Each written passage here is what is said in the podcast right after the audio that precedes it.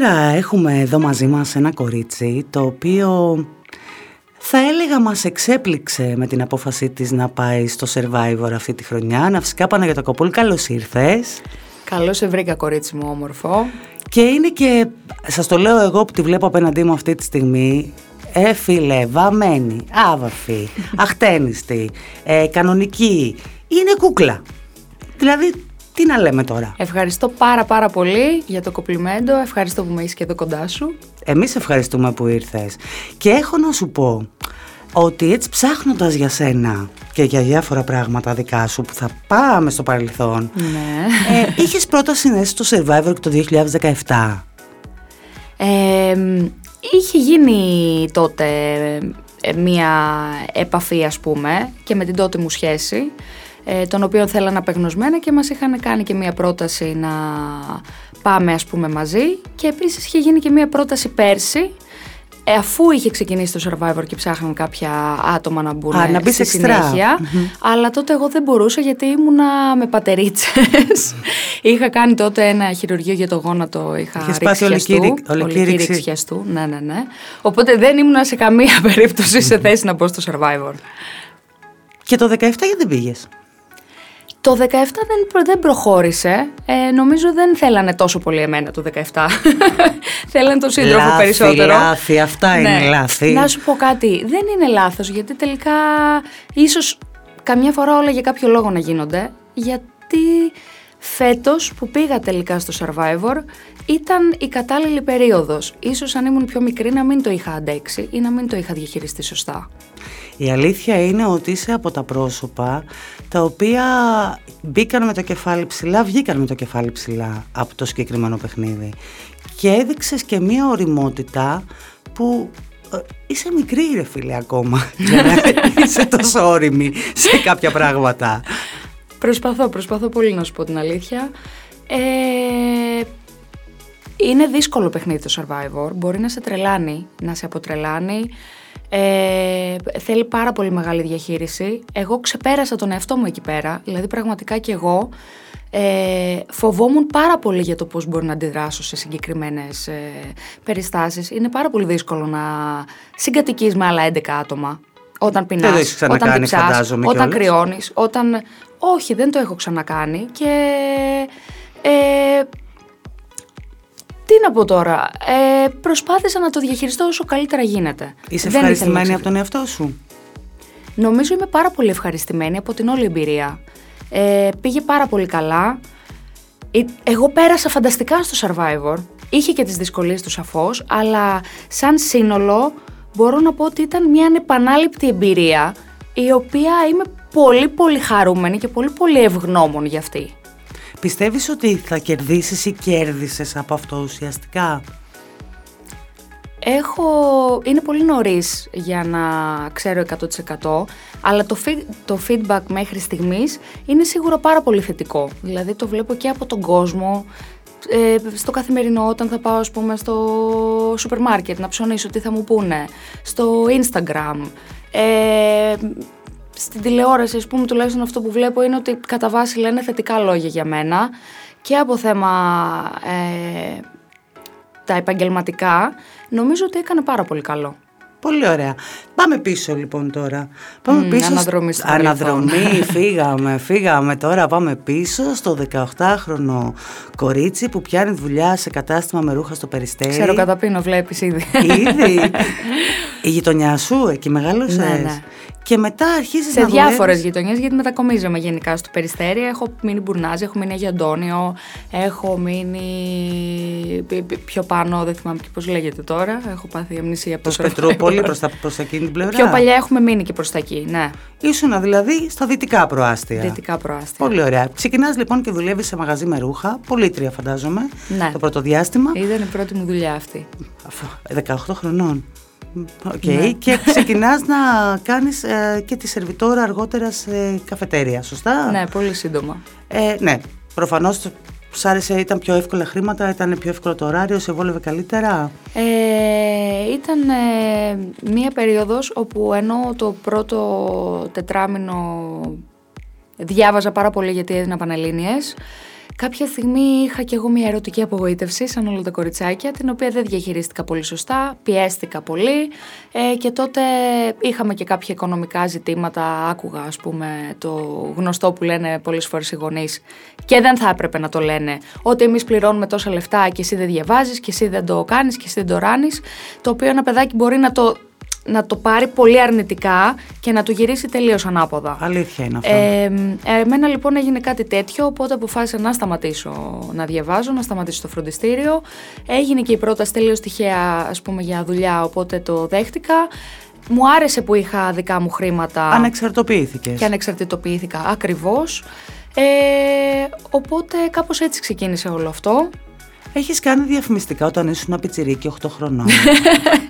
ναι, έχω κάνει. Τι είδους, για πες. Ε, λοιπόν, ε, εμείς μείναμε και τρία χρόνια στη δράμα. Πριν φύγουμε λοιπόν ε, δράμα, μας είχε πάει η μαμά μου σε ένα διαφημιστικό γραφείο.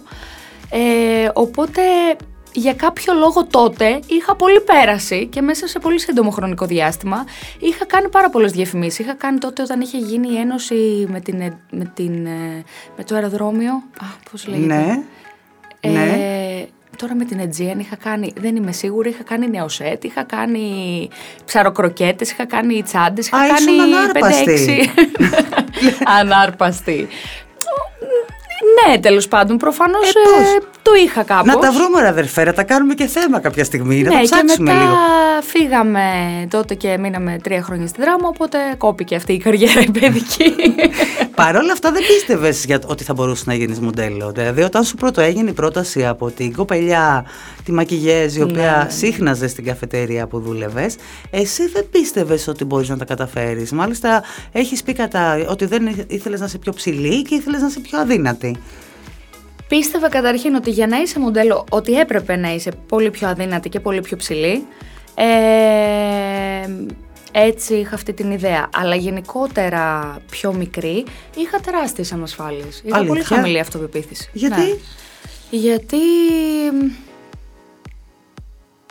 ίσως, Μανούλα συγγνώμη, ίσως πηγάζει και αυτό και από τη μαμά μου, η οποία και αυτή είχε ανασφάλεια σαν γυναίκα, οπότε ξέρεις, ε, όταν βλέπεις τη μαμά να λέει «Α, μήπως δεν είναι σωστό το σώμα μου, μήπως εκείνο, μήπως το άλλο, μήπως το άλλο», σου περνάει λίγο αυτή την ανασφάλεια ότι «Α, πώς είναι τα πόδια μου, α, πώς είναι το πρόσωπό μου, α, πώς είναι τα μαλλιά μου, α, πώς είναι τα νύχια μου», Οκ. ας πούμε.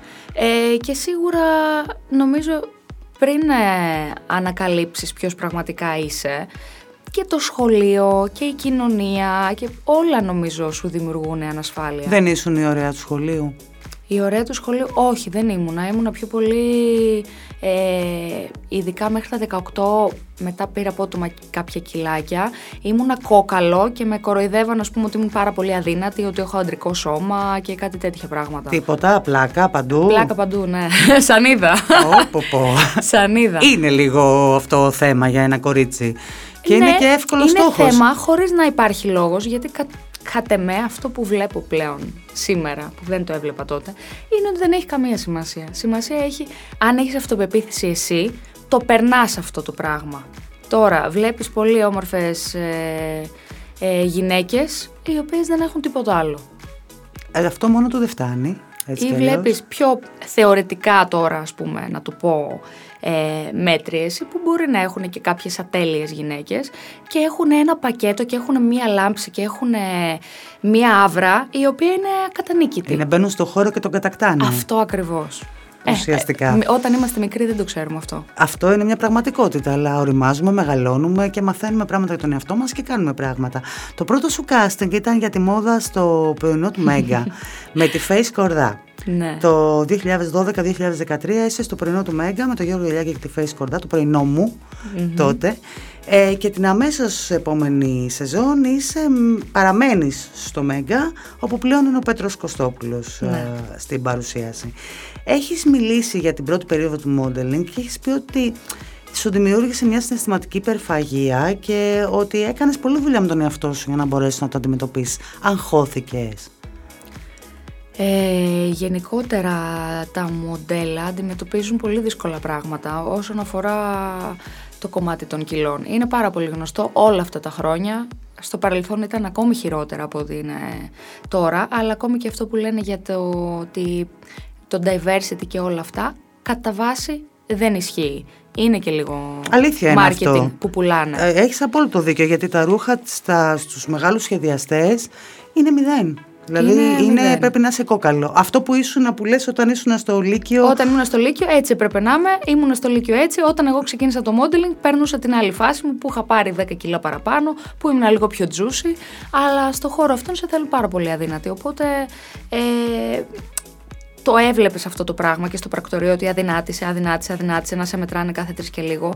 Οπότε όλο αυτό σου δημιουργεί πάρα πολύ στρες και σου δημιουργεί μια αιμονή με το φαγητό και με το πόσα κιλά είσαι, που ε, σε, σου περνάει το αντίθετο. Καταλήγεις να σκέφτεσαι όλη την ώρα το φαγητό.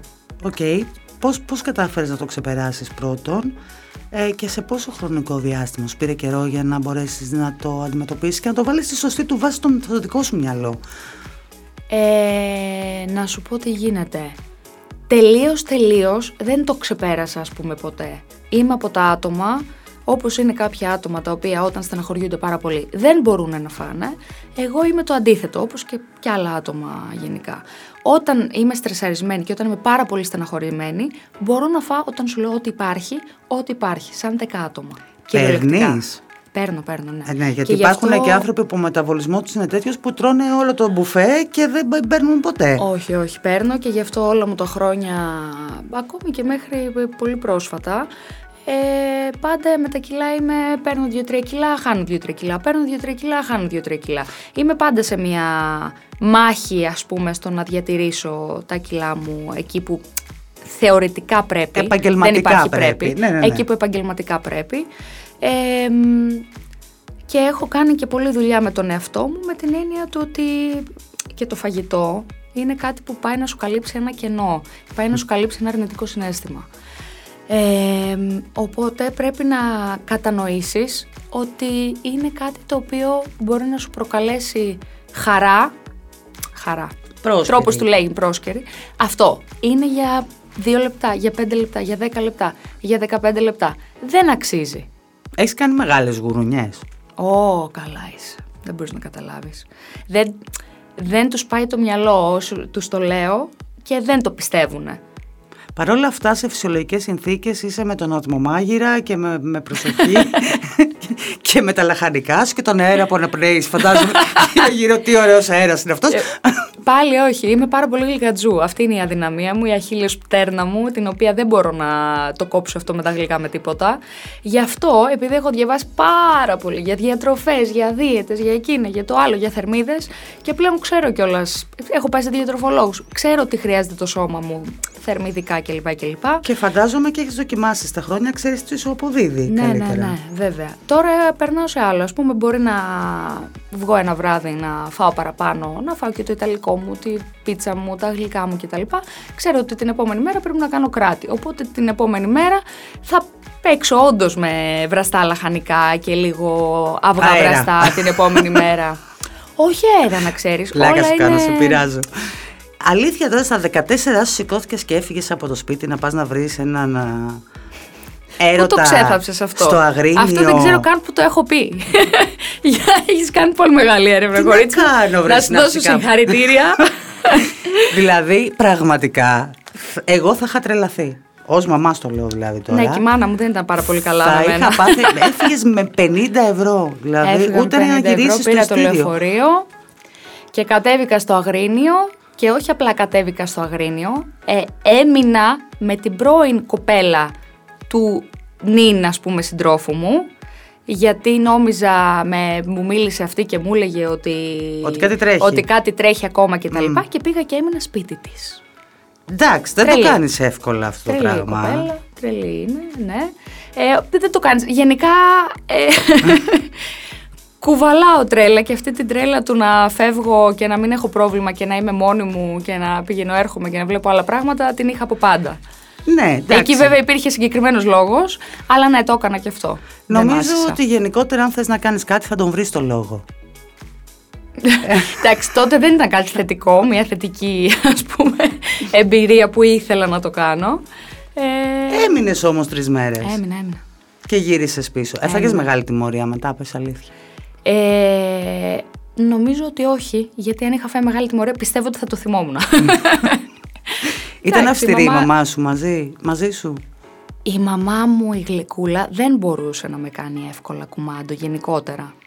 Μμμ. Δεν μπορούσε να με διαχειριστεί. Οπότε το είχα καταλάβει εγώ από μικρή και το εκμεταλλευόμουν. Λογικό είναι αυτό. Ναι. Ε, και πολύ γρήγορα ανεξαρτοποιήθηκες, οπότε πλέον και τι να σου πούνε. Δηλαδή- Όχι, ναι, το είχα κάνει από μικρή. Δηλαδή και μετά όταν ε, πήγα κάποια στιγμή στην πρώτη μου, στο πρώτο μου ταξίδι για modeling στο εξωτερικό που πήγα στην Κωνσταντινούπολη, είχε πάθει μια ζημιά το κινητό μου και δεν είχα ούτε ίντερνετ, δεν μπορούσα να κάνω κλήσεις, υπήρχε ένα χάος, μόνο με το wifi ψηλολειτουργούσε. Τέλος πάντων και με τη μαμά μου μίλαγα, βασικά δεν είχα μιλήσει, Δεν θα μπορούσες. για τρεις εβδομάδες σίγουρα και είχα πει στην κολλητή μου τότε ότι πες στη μαμά ότι είμαι εντάξει, μην ανησυχεί για τίποτα. Να μην πάρει το κτέλ για Δηλαδή- να ας πούμε, τη δούμε από την Αλεξανδρούπολη να έρχεται ξαφνικά να μας ψάχνει. Την είχα εκπαιδεύσει να πω έτσι ε, για πλάκα από μικρή. Οπότε συνήθισες στο να είμαι εγώ που να είναι να πηγαίνω έρχομαι, να μην την παίρνω τηλέφωνα και όλα αυτά και να ε, μου έχει ας πούμε εμπιστοσύνη. Τώρα πες αλήθεια, εάν το παιδί σου Α. αργότερα σου κάνει τα ίδια, θα είσαι ψύχρεμη; Ε, μ, θα είμαι ψύχρεμη. Α, ψαρίζεσαι. Ναι. Δεν θα είμαι και πάρα πολύ ψύχρεμη, να πω την αλήθεια, γιατί έχω και ένα θέμα με τον έλεγχο. Γιατί το λες αυτό; Οπότε δεν πιστεύω ότι θα είμαι ψύχρεμη. Δεν θα Αλλά έχεις το μυαλό σου, μέχρι παιδί μου, εγώ τότε, τα ρε έκανα, να μην το κάνει και το παιδί. Δεν θέλω, δεν, δεν, όταν έρθει η ώρα, γιατί δεν Ναι. είμαι σε Εντάξει, όταν έρθει φάση η ας ώρα. πούμε να γίνω μάνα, οπότε δεν έχω σκεφτεί και το πώς θα είναι αυτό και το πώς θα το αντιμετωπίσω. Ε, μ, υποθέτω ότι δεν θέλω να είμαι από τις μαμάδες που πιέζουν πάρα πολύ τα παιδιά τους. Θέλω το παιδί να, να είναι λίγο αλυτάκι. Ωραία. Δεν είναι κακό, καλό είναι αυτό. Είτε είναι κορίτσι είτε είναι αγόρι. Ναι, ναι. Δεν έχουμε ίσα δικαιώματα. Έτσι. Έχουμε και μια φεμινιστική πλευρά μας, η οποία πρέπει να την Έτσι. αναδείξουμε και είμαστε στο 2022. Δεν έχει αυτά. Είναι κορίτσι. Τι είναι κορίτσι; Τα κορίτσια δηλαδή ναι, ναι, τι; καταλαβαίνω γιατί η μαμά σου δεν μπορούσε να σε κάνει κουμπάντο πολύ εύκολα, το καταλαβαίνω. Η δική σου δεν ήταν θετική όταν βγήκες στο χώρο. Ε, και εσύ ουσιαστικά το χώρο τον χρησιμοποίησες, εισαγωγικά το χρησιμοποίησες ως εφαλτήριο για κάτι άλλο που ήθελες να κάνεις, το οποίο είναι υποκριτική. Ε, Πώς σου προκύπτει η υποκριτική στη ζωή σου, Νομίζω ότι στις προδοσίες ήταν η πρώτη σου ουσιαστικά. Όχι. Για πες. Λοιπόν, καταρχήν εγώ δεν ήταν ακριβώς έτσι ότι το χρησιμοποίησα σαν εφαλτήριο για να μπω στην υποκριτική. Έκανα το modeling και απλά είχα μια πεποίθηση out of nowhere τελείως. Αν δεν στο είχε πει ότι- κανείς, εσύ την είχες. Ναι, την είχα εγώ, είχα μια πεποίθηση ότι κάποια στιγμή σίγουρα θα γίνει μια πρόταση και θα παίξω σε κάποιο σύλλαλ, θα παίξω στο θέατρο, θα, θα γίνει κάτι τέτοιο. Όπως έχω μια πεποίθηση και τώρα ότι κάποια στιγμή θα παίξω σε musical. Δεν ξέρω γιατί το, έχω- το πιστεύω αυτό. Είμαι η πιο φάλτσα που υπάρχει, να ξέρεις. Αλλά έχω μια τέτοια πεποίθηση ότι κάποια στιγμή θα το κάνω και αυτό. Μπορείς να Ε, εκπαιδευτείς. Η φωνή εκπαιδεύεται. Ναι, και θα το κάνω κιόλας. Και αυτό. Θέλω να κάνω τόσο πολλά πράγματα, αλλά αυτή είναι μια άλλη κουβέντα. Ε, Ήσουνα με τον Μάρκο.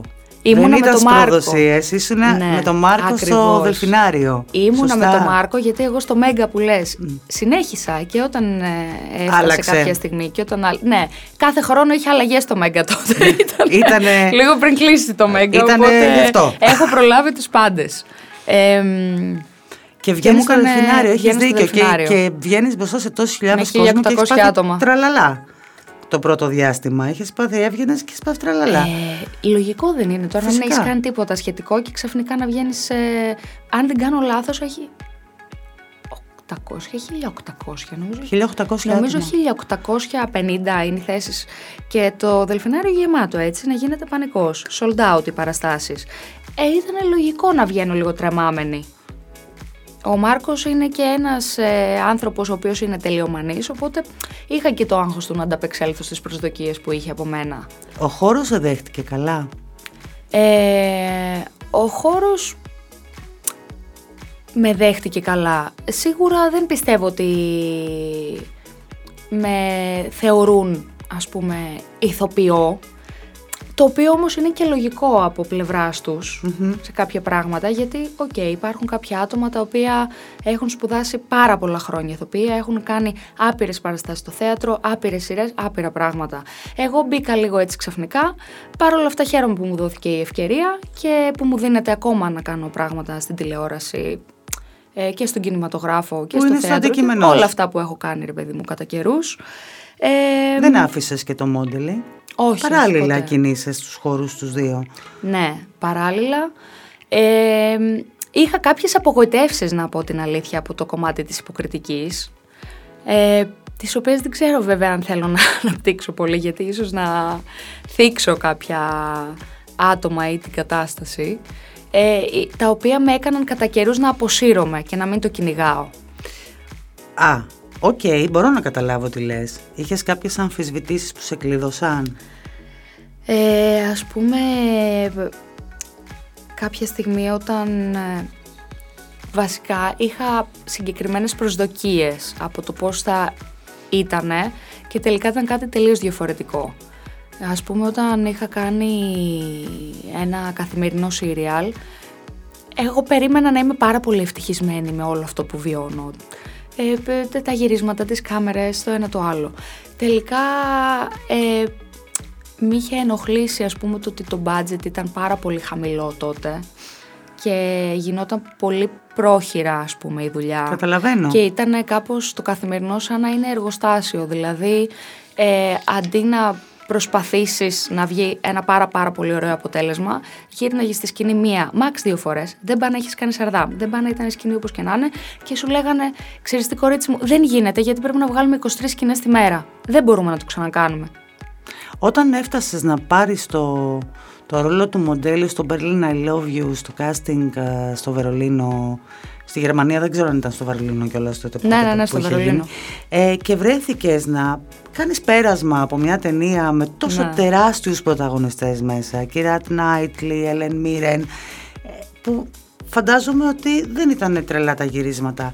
Σαν εικόνα και σαν διαφορά επαγγελματισμού και τρόπου λειτουργίας ήταν πολιτισμικό σοκ για σένα αυτό; Ε, Σίγουρα δεν είχε καμία σχέση με τα ελληνικά ας πούμε δεδομένα, ήταν κάτι τελείως διαφορετικό.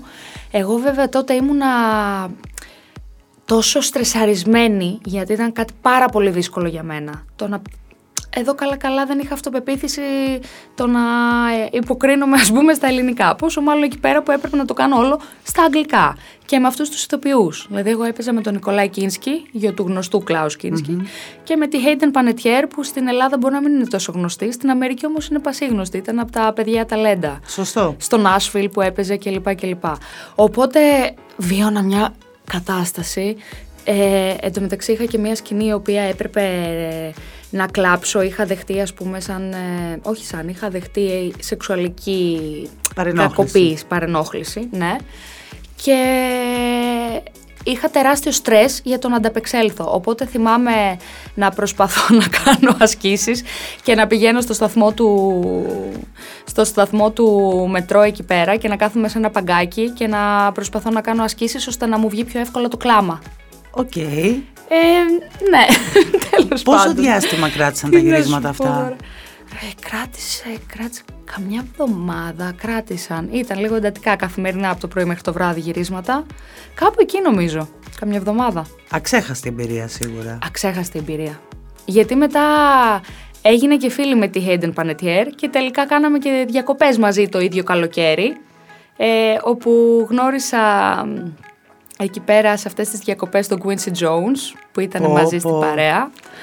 Σοκ. Και ναι, ήταν όλο σοκ γιατί ε, ξαφνικά ήταν κάτι πρωτόγνωρο. Ήσουν ας πούμε λίγο starstruck. Ε, δηλαδή από, εκεί- από το πουθενά, γιατί εγώ δεν πήγαινα να πάρω ρόλο στον Berlin I Love You. Πήγαινα μήπως πω καμιά δύο ατάκες. Και ξαφνικά έγινε όλο αυτό. Γίναμε φίλοι, κάναμε διακοπές μαζί. Ήταν φανταστικό. Πες τώρα που έχεις και συγκριτικό κομμάτι που έχω κι εγώ. Οι ξένοι stars, ανεξαρτήτως του πόσο μεγάλοι είναι, στην πραγματικότητα δεν είναι οι περισσότεροι άνθρωποι πραγματικοί, απλοί; Ναι, αλλά νομίζω είναι και σε τι φάση ας πούμε θα, θα τους πετύχεις. Μου έχει, μου έχει τύχει και, το, και τα μεν και τα δε. Δηλαδή, ε, έχει τύχει και να βγω, ας πούμε, όταν είχε έρθει η Αθήνα με τον Τζέραρ Μπάτλερ για ποτό, γιατί ήταν φίλοι μου, πολύ φίλοι του κλπ. Και, και ο τύπος πραγματικά ήταν ε, σαν να είμαστε κολλητοί από πάντα. Όπως και η Hayden, όπως και ο Quincy Jones και διάφορα άλλα άτομα που έχει τύχει κατά καιρούς να δω.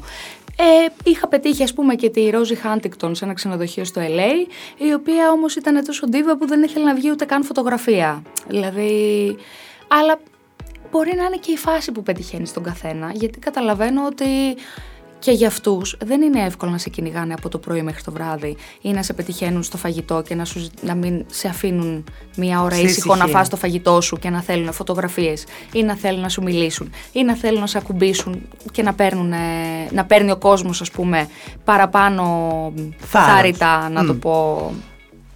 Ένιωθες εσύ ε, άνετα γενικότερα σε αυτό το κύκλο ή είχες και τα κράτηματά σου; Εντάξει, ε, δεν έγινε και ποτέ ε, κολλητή με όλους αυτούς, αλλά γενικά εγώ επειδή είμαι πάρα πολύ κοινωνικής σαν άτομο, ε, δεν κολλάω. Δηλαδή θα μιλήσω, θα κάνω το χαβαλέ μου, θα είμαι πολύ normal.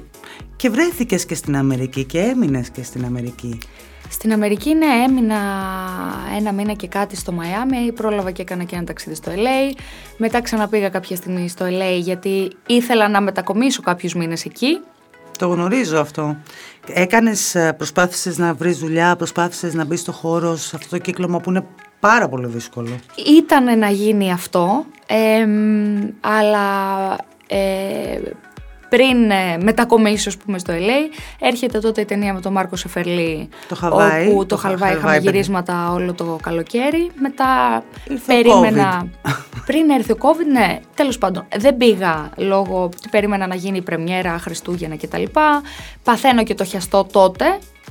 Αυτό ήταν ατύχημα γυμναστηρίου; Αυτό όχι. Έκανα ένα αλματάκι το τίποτα και απλά έμεινε γιατί είχα ήδη μερική ρήξη από πριν. Ήδη υπήρχε, Α, υπήρχε πρόβλημα. Okay. Το οποίο εγώ δεν το γνώριζα. Τέλος πάντων, με τα πολλά ήρθε COVID, ήρθε και μια σχέση στη ζωή μου, οπότε δεν ήταν γραφτό να πάω στο LA και δεν το έχω μετανιώσει γιατί είμαι πάρα πολύ ευτυχισμένη. Εδώ θα σε ρωτήσω το εξής τώρα. Ναι, πάμε τώρα επί προσωπικού. Δεν θα πω θα πω μετά. Τώρα θα πω κάτι άλλο. Δείχνεις ένας άνθρωπος που λειτουργεί περισσότερο με την καρδιά του. Mm. Ισχύει. Δηλαδή, το να είσαι ερωτευμένη με έναν άνθρωπο μπορεί να σου αλλάξει όλο στα πλάνα όταν είναι ένας πραγματικός έρωτας. Ε, ακόμα και αυτά που αφορούν πολύ προσωπικές αποφάσεις. Δηλαδή, αυτό που λες, ήθελα να πάω στην Αμερική, είχα σκεφτεί να ξεκινήσω να δοκιμαστώ, να, να περάσω ένα χρόνο, δύο χρόνια νέο κορίτσι. Είσαι, θα μπορούσες κάλλιστα να πάρεις τα ρίσκα σου και αν δεν τα πάρεις τώρα, πότε θα τα παίρνει. Δεν είναι εύκολο μετά τα, στα 40 σου και στα 50 ναι. σου. Αλλά... Αν και ποτέ δεν είναι αργά, πάντα μπορείς να το κάνεις. Σαφέστατα, να το τονίσουμε και αυτό. Ναι, συμφωνώ μαζί σου και υπάρχουν ηθοποιοί που γίνανε διάσημοι και στα 40 και στα 50 τους και δεν τους ήξερε κανένας. Και που ήταν άστεγοι πριν, που ήταν Πολύ σωστό. αλκοολικοί, που δουλεύανε μπαρ και σερβις και τα λοιπά και κάνανε υπέρτατη καριέρα, δηλαδή πάρα πολλά παραδείγματα. Βεβαίως. Ειδικά στο εξωτερικό. Συμφωνώ και στην Ελλάδα, μην νομίζεις. Και στην Ελλάδα. Και τραγουδιστές και ηθοποιοί, πάρα πολλοί άνθρωποι έχουν κάνει καριέρα σε μεγαλύτερη ηλικία. Ενώ υπάρχουν στο χώρο. Το λέω για να μην αποθαρρύνουμε, επειδή είμαι άτομο που έχω την άποψη ότι πρέπει να κυνηγά τα όνειρά σου και να μην σκέφτεσαι τελείως συμβατικά αυτό που λένε. Βρε πουλάκι μου μια καλή δουλειά, ε, γίνε δημόσιος υπάλληλος κτλ. Αυτό έχει μείνει λίγο από τα κατοχικά, ας πούμε, τα χρόνια που ε, ήθελε ο κόσμος να νιώθει και καλά μια ασφάλεια με το δημόσιο, με μια σταθερή δουλειά, με όλα αυτά. Ένα σταθε... Όχι τη δουλειά, ένα σταθερό μηνιαίο εισόδημα.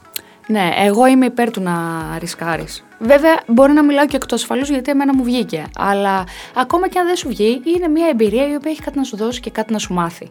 Θα περίμενε κανείς ότι επειδή έχεις μεγαλώσει σε μια οικογένεια που το έχεις δηλώσει, εσύ το έχεις πει, που δεν ήταν άνετη οικονομικά. Ήταν μια οικογένεια που πιστεύουν ότι είσαι πριγκιπέσα. Ότι έχεις πει ότι. Ούτε καν, Ναι, παιδιά, ούτε ότι καν. Έχεις μεγαλώσει δύσκολα, ότι έχεις Πολύ. αναγκαστεί να φύγετε από την Αθήνα να πάτε στο πατρικό της μητέρα σου, ότι έχετε επιστρέψει πίσω, ότι υπήρχαν τα προβλήματα με τον πατέρα Ότι σου. η μητέρα μου ένα διάστημα μαγείρευε συνέχεια τις φακίτσες της και τα ρύζια της και τα μακαρόνια της, γιατί δεν μπορούσε να παίρνει συχνά κρέατα και ψάρια και λοιπά.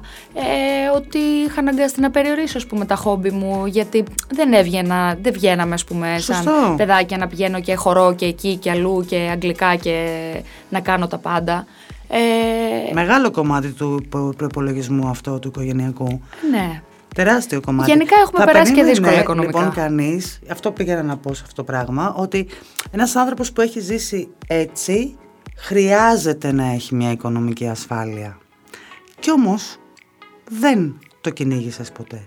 Δεν το θέλησες ποτέ αυτό το κομμάτι. Πήγες στο ρίσκο σου. Θα σου πω, δεν είναι ακριβώς έτσι. Ε, θέλω να νιώθω οικονομική ασφάλεια και ίσως, δηλαδή, ναι μεν ρισκάρω, ε, αλλά θέλω να έχω πάντα και χρήματα, μου προσφέρουν μια ασφάλεια και ίσως ε, το ότι θέλω να είμαι οικονομικά καλά είναι και ο λόγος πολλές φορές που με κάνει να πηγαίνω παραπέρα και παραπέρα και παραπέρα και να εξελίσσομαι Οκ. να είναι ένα κομμάτι, όχι αποκλειστικά το οικονομικό, αλλά με, μετράει. Άρα κάτι έχει μείνει μετράει. μέσα. Ναι, ναι, ναι, μετράει. Κάτι έχει μείνει μέσα από αυτή Ναι, τη για να μην διαδικασία. λέω ψέματα, με ενδιαφέρει το οικονομικό κομμάτι. Και επειδή ακριβώς έχω βιώσει ε, τη δύσκολη πλευρά του να μην έχεις χρήματα, δεν θέλω να το ξαναπεράσω. Είσαι προσεκτική; Προσεκτική με ποια έννοια; με τα οικονομικά σου. Είσαι προσεκτική. Είμαι οικονόμα. σπάταλη. Είμαι σπάταλη. Δηλαδή, να Πολύ. συνάδουν αυτά που λέμε με αυτά που κάνουμε. Δεν συνάδουνε, το ξέρω, αλλά ξέρεις, είναι καμιά φορά αλλιώς είναι στη θεωρία, αλλιώς είναι στην πράξη. Ε, με αυτό με το οικιακή οικονομία, οικονομικά, ε, αποταμίευση σωστή κλπ. Αυτό μ- μην λέω ψέματα. Δεν μπορώ να το διαχειριστώ, ρε παιδί μου, σωστά. Είμαι, είμαι παραπάνω σπάταλη από όσο πρέπει. Εντάξει, και είμαι πάμε ένα πάντα. κουμπαρά στα γενέθλιά σου. Λαγουρουνάκι, όμορφο. το χρησιμοποιεί αυτό το Το πράγμα. προσπαθώ η κακομήρα, αλλά δεν μου βγαίνει τόσο πολύ. Το Εντάξει, προσπαθώ όμως. Φαντάζομαι όμως ότι μαζεύεσαι. Δηλαδή, αν νιώσει ότι ξεφύγεις, αυτό το παιδάκι που βρίσκεται μέσα σου σε μαζεύει κάποια στιγμή. Ε, ναι, οκ ρε παιδί μου, δεν θα κάνω τις τρέλες, αλλά σαν γενικό τις κάνω όμως πλαίσιο, κιόλας, λέει. Είμαι, είμαι σπάταλη, δεν με λες πολύ οικονόμα. Μαγειρεύεις; Μμ, σπάνια. Σπεσιαλιτέ; Σπεσιαλιτέ, ε. κάνω κάτι καταπληκτικά μανιτάρια στο φούρνο. Περιμένω με πρόσκληση, ψιλοκομμένο το ξέρεις, κρεμμύδι έτσι, είναι έτσι, μαγικό. ναι, περίμενε, το θα- το- Κάνω και κάτι σούπες βρώμης, οι Ω, δεν οποίες θέλω, δεν ευχαριστώ νομίζω να πάρα σε πολύ. ενδιαφέρουν. Καταπληκτικά. Φώναξε το σεφούλι. να τις δοκιμάσει αυτές. Εγώ Δεν νομίζω να είναι πολύ φαν κι αυτός. δεν νομίζω ότι θα τρελαθώ. Αποφασίζεις λοιπόν και πας στο Survivor ε, και αναρωτιέμαι, έχοντας έναν τέτοιο τραυματισμό το 20 με τη έξι χιαστού, δεν φοβήθηκες ότι μπορεί να αντιμετωπίσεις πρόβλημα με αυτό στα αγωνίσματα; Φοβήθηκα, λέει. Να μου πηγαίνει που λέμε. Φοβήθηκα πολύ. Αφού όταν έκανα το ραντεβού, ε, λέω τώρα πώς θα τους το φέρω. Λέω μην τους το πω και ακριβώς τώρα για το χιαστό και τρομάξουν οι άνθρωποι και δεν γίνει. Λέω, α, ε, αχ πώς λέγεται, ασφάλεια υγείας λέω υπάρχει, υπάρχει κάλυψη, υπάρχει εκείνο. Είχα πάρει κιόλας ασφαλιστικές να δω αν μπορώ να ασφαλιστώ για το Survivor, αλλά εννοείται ότι καμία ποτέ Δεν για θα σε κανένα λόγο ασφάλιζε, ναι. δεν θα δεχότανε. Το είχα λοιπόν φοβερό άγχος γιατί δεν είχα κάνει και καμία τρομερή αποθεραπεία. Δηλαδή, φαντάσου στο διάδρομο να ξεκινήσω αερόβιο και να μπορώ να τρέξω. Ήταν πριν από έξι μήνες. Άρα Έξι μήνες μπορούσα Το να κάνω. πρώτο μόνο. διάστημα ήσουν λίγο κρατημένη; Ε, πήγαινα λίγο. Από τη μία προσπαθούσα να, να, να κρατηθώ και να προσέχω. Από την άλλη, επειδή είμαι πάρα πολύ ανταγωνιστική, πήγαινα και γιούρια. Μάλιστα. Ε, ευτυχώς, προφανώς ο γιατρούλης μου να είναι καλά. Έκανε καλή δουλειά. Έκανε καλή δουλειά, έκανε τρομερή δουλειά και τελικά όσες τούμπες και αν έφαγα, γιατί είμαι και τσουμπαλή και έφαγα πάρα πολλές. Αεροπλανικές, Είσαι- κινηματογραφικές. Και έχεις κάνει pole dancing και έχεις α, ασχοληθεί με το beach volley. Είσαι που το αγαπάς κιόλας. Είσαι ένα αθλητικό παιδί. Έχω Για να μην- δοκιμάσει τα πάντα, ναι, κατά καιρούς. Έχεις κάνει Άλλα και για δύο ελεύθερη εβδομάδες. πτώση. έχεις κάνει ελεύθερη πτώση. Δύο φορές. Γιατί; γιατί; Γιατί σου προσφέρει τρομερή αδρεναλίνη και γιατί πριν κάνω την ελεύθερη πτώση έλεγα στον εαυτό μου αν καταφέρεις και πέσεις από ένα αεροπλάνο μετά μπορείς να καταφέρεις τα πάντα ότι θα έχω αυτό το συνέστημα, ότι θα μου το δώσει αυτό το συνέστημα. Στο δώσε. Όταν ξεπερνάς. Μου το έδωσε για λίγο καιρό δυστυχώς. Ε, πέρασε, αλλά μου το έδωσε, ναι. Η αδρεναλίνη γενικά δεν κρατάει για πολύ. Σου δίνει για λίγο Δυστυχώς και είναι και θυστική. Ε, αλλά ε, γενικότερα όταν ξεπερνάς τους φόβους σου και όταν ε, κάνεις πράγματα όταν είσαι out of the box ας πούμε ε, μπαίνεις σε ένα mentality ότι μπορείς να κάνεις και άλλα και άλλα και άλλα πράγματα. Είναι αυτό με το βήμα βήμα βήμα βήμα. Δηλαδή κάνεις ένα μικρό βηματάκι και λες α κοίτα να δεις δεν το περίμενα το έκανα αυτό οπότε μετά έχεις λίγο παραπάνω αυτοπεποίθηση ότι μπορείς να κάνεις και ένα ακόμη κάτι που δεν έχεις ξανακάνει Σου αρέσει να τον προκαλείς τον εαυτό σου κατά διαστήματα ε; Μ' αρέσει πάρα πολύ. Συνήθως δεν περνάω καλά γιατί βουτάω στα βαθιά και ζορίζομαι. Γιατί πιέζομαι και πάρα πολύ εύκολα. Πνίγομαι σε μια κουταλιά νερό.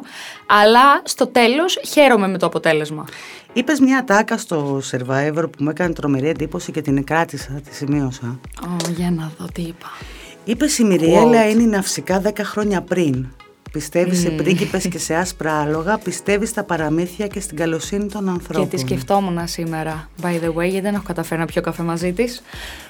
Και μου έκανε τρομερή εντύπωση ότι ένα κορίτσι 29 χρονών ε, δηλώνει ότι έχει χάσει σε κάποιο σημείο σε αυτά τα 10 χρόνια ένα κομμάτι του ρομαντισμού του, ένα κομμάτι της αθωότητάς του, ένα κομμάτι της εμπιστοσύνης του.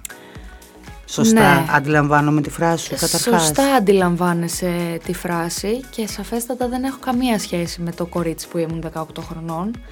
Εννοείται ότι προσγειώθηκα πολύ... Είχα προσγειωθεί έτσι κι αλλιώς από παιδικά και φιβικά μου χρόνια λόγω οικογενειακών καταστάσεων. Της είπες για του πρώτη φορά. του μπαμπά ναι, μου ναι. κλπ. κλπ. Μας ξάφνιασες να ξέρεις, γιατί ήταν κάτι που δεν σε είχε συζητήσει ναι. ποτέ με κανέναν. Ποτέ. Και το ότι το είπες με αυτόν τον τρόπο γνωρίζοντας γιατί δεν είσαι πολύ έξυπνος άνθρωπος, ότι θα παίξει παντού. Δεν υπήρχε περίπτωση αυτό να, μην να κοπεί στο μοντάζ, θα έπαιζε. Ήταν πολύ μεγάλη κίνηση και πολύ μεγάλο ξεγύμνομα σε εισαγωγικά της ναυσικάς. Θεώρησα ότι ένα πράγμα που θα μου έκανε καλό το Survivor είναι το να τσαλακωθώ γιατί ο κόσμος με βλέπει μέσα από τα social media και βλέπει μια τέλεια εικόνα που προβάλλεται από το Instagram.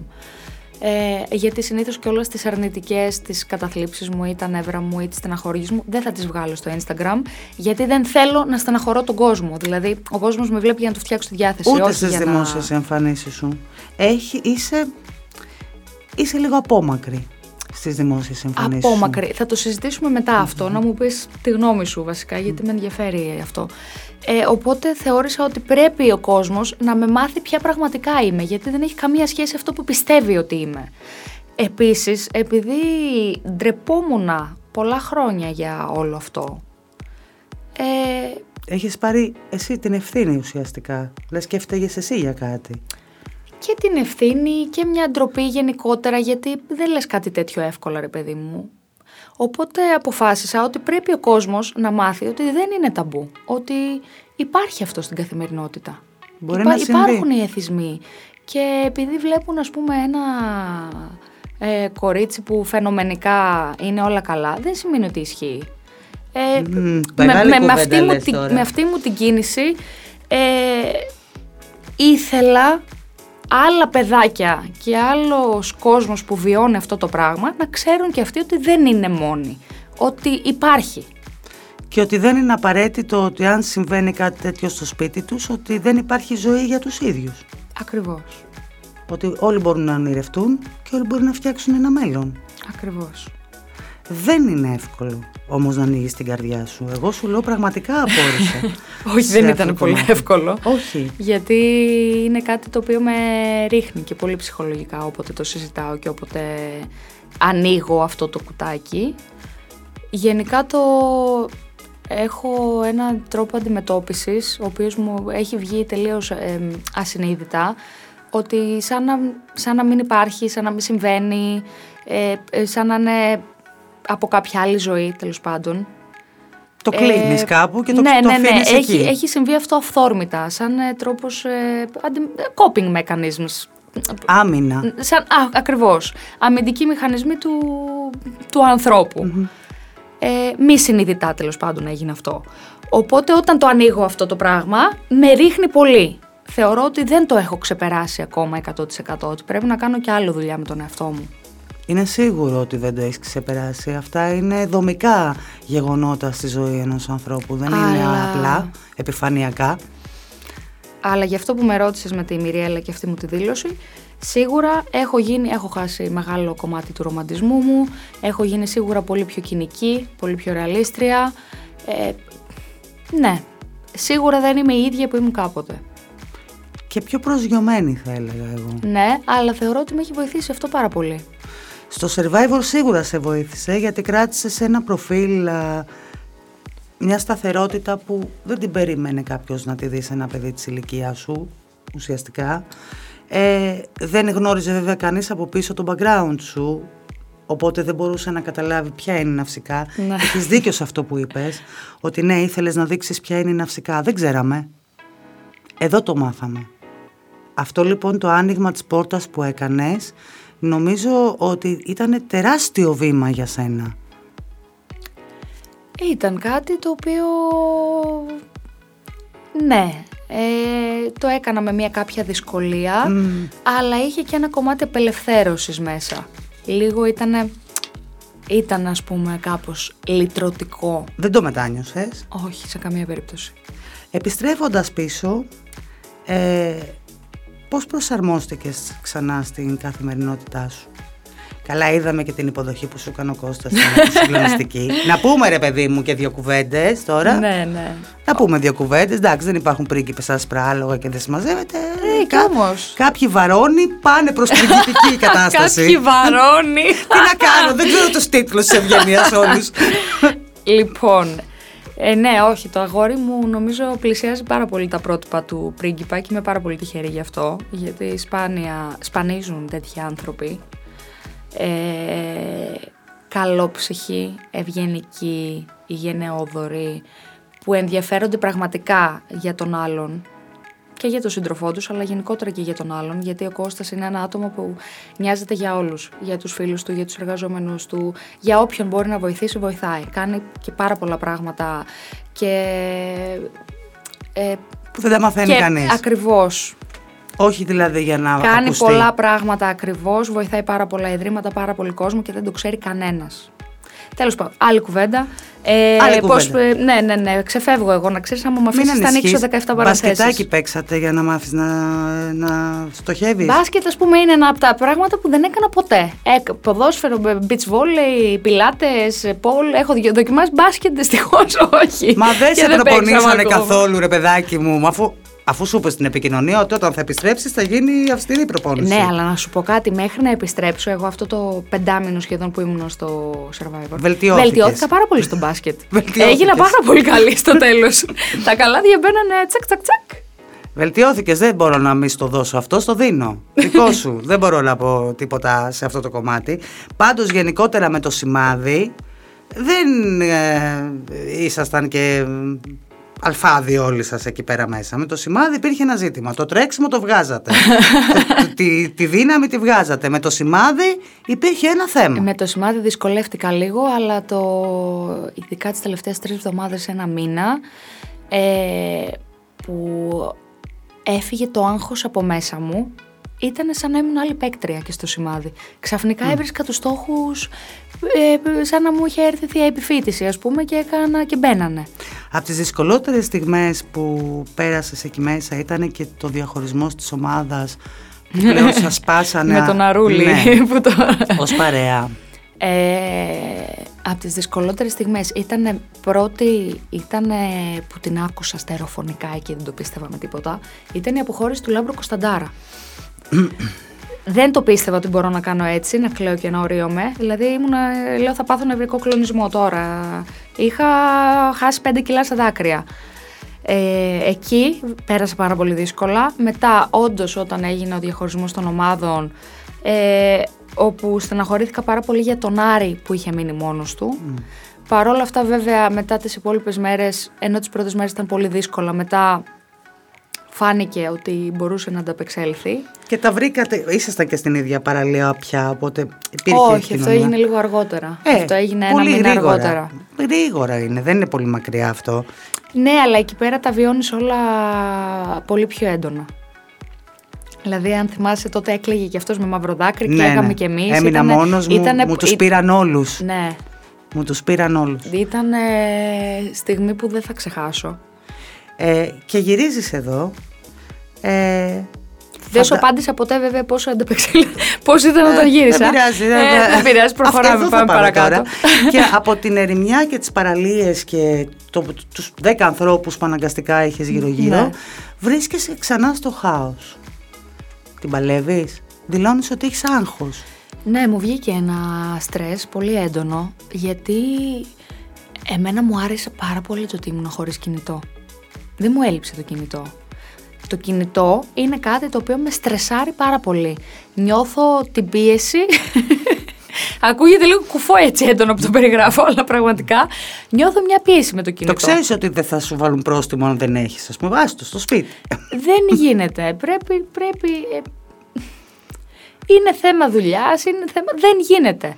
Ε, Παρ' όλα αυτά, είμαι πάρα πολύ κακή με το κινητό. Δηλαδή, αν ρωτήσεις φίλους μου, ξέρουν ότι μπορεί να με πάρουν και δύο και τρεις και τέσσερις φορές τηλέφωνο και να τους πάρω την άλλη εβδομάδα.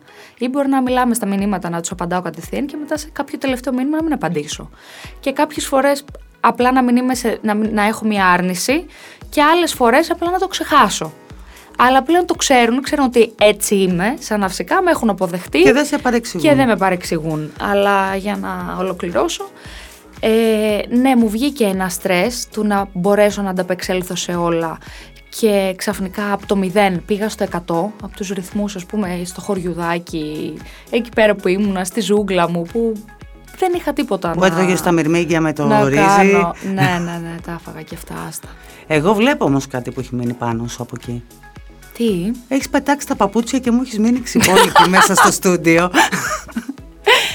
Πάντα είχα έτσι ένα, μια τζίψη πλευρά μου. Γενικότερα πάντα μου άρεσε να περπατάω ξυπόλυτη, οπότε ένιωσα στο φυσικό μου περιβάλλον. Γι' αυτό και όλο η Μυριέλα μου λέγε Queen of the Jungle. Έτσι. Γιατί ήμουνα τόσο σαν να είναι, είμαι πραγματικά στο φυσικό μου περιβάλλον. Ένιωθα οικία. Δεν φοβάμαι ούτε τα ποντίκια, ούτε τις κατσαρίδες, ούτε τους Τίποτα. σκορπιούς. Όχι, δεν είμαι. Ποτέ δεν ήμουν έτσι. Δεν με ενοχλεί να περπατήσω ξυπόλυτη στο δρόμο. Δεν με ενοχλεί να φάω με τα χέρια. Ε, Ήμουν έτσι και χειροτέρευε, Θυμάσαι την χειροτέρευε, ελληνική καλυτέρευε. ταινία που έλεγε ο ξυπόλυτος πρίγκιψ. Ναι, Τώρα το έχουμε βουτσά. την ξυπόλυτη πριγκίπισσα αλλά φυσικά πάρα για τα κομπούλο. Έτσι. Καλώς ήρθες πίσω και σε ευχαριστώ πάρα πολύ. Καλό καλοκαίρι να έχεις. Να έχουμε ένα φανταστικό καλοκαίρι, όχι μόνο εμείς οι δύο και όλος ο κόσμος, γιατί τα πράγματα έχουν δυσκολέψει λίγο. Γύρισα και είδα και άλλο πράγμα που δεν περίμενα. Τον πόλεμο μιλάς. Μιλάω για τον πόλεμο, ναι, που εκεί παθαίνεις ένα σοκ. Δηλαδή μετά από μια πανδημία που τη βλέπαμε στις ταινίες, έρχεται ένας πόλεμος εν έτη 2022. Ας ελπίσουμε ότι θα περάσουν όλα και ότι θα επανέλθουν όλα όπως ήμασταν πριν και να ευχηθώ καλό καλοκαίρι σε όλους. Σε ευχαριστώ πολύ να φυσικά. Αγάπη μου όμορφη. Εγώ ευχαριστώ.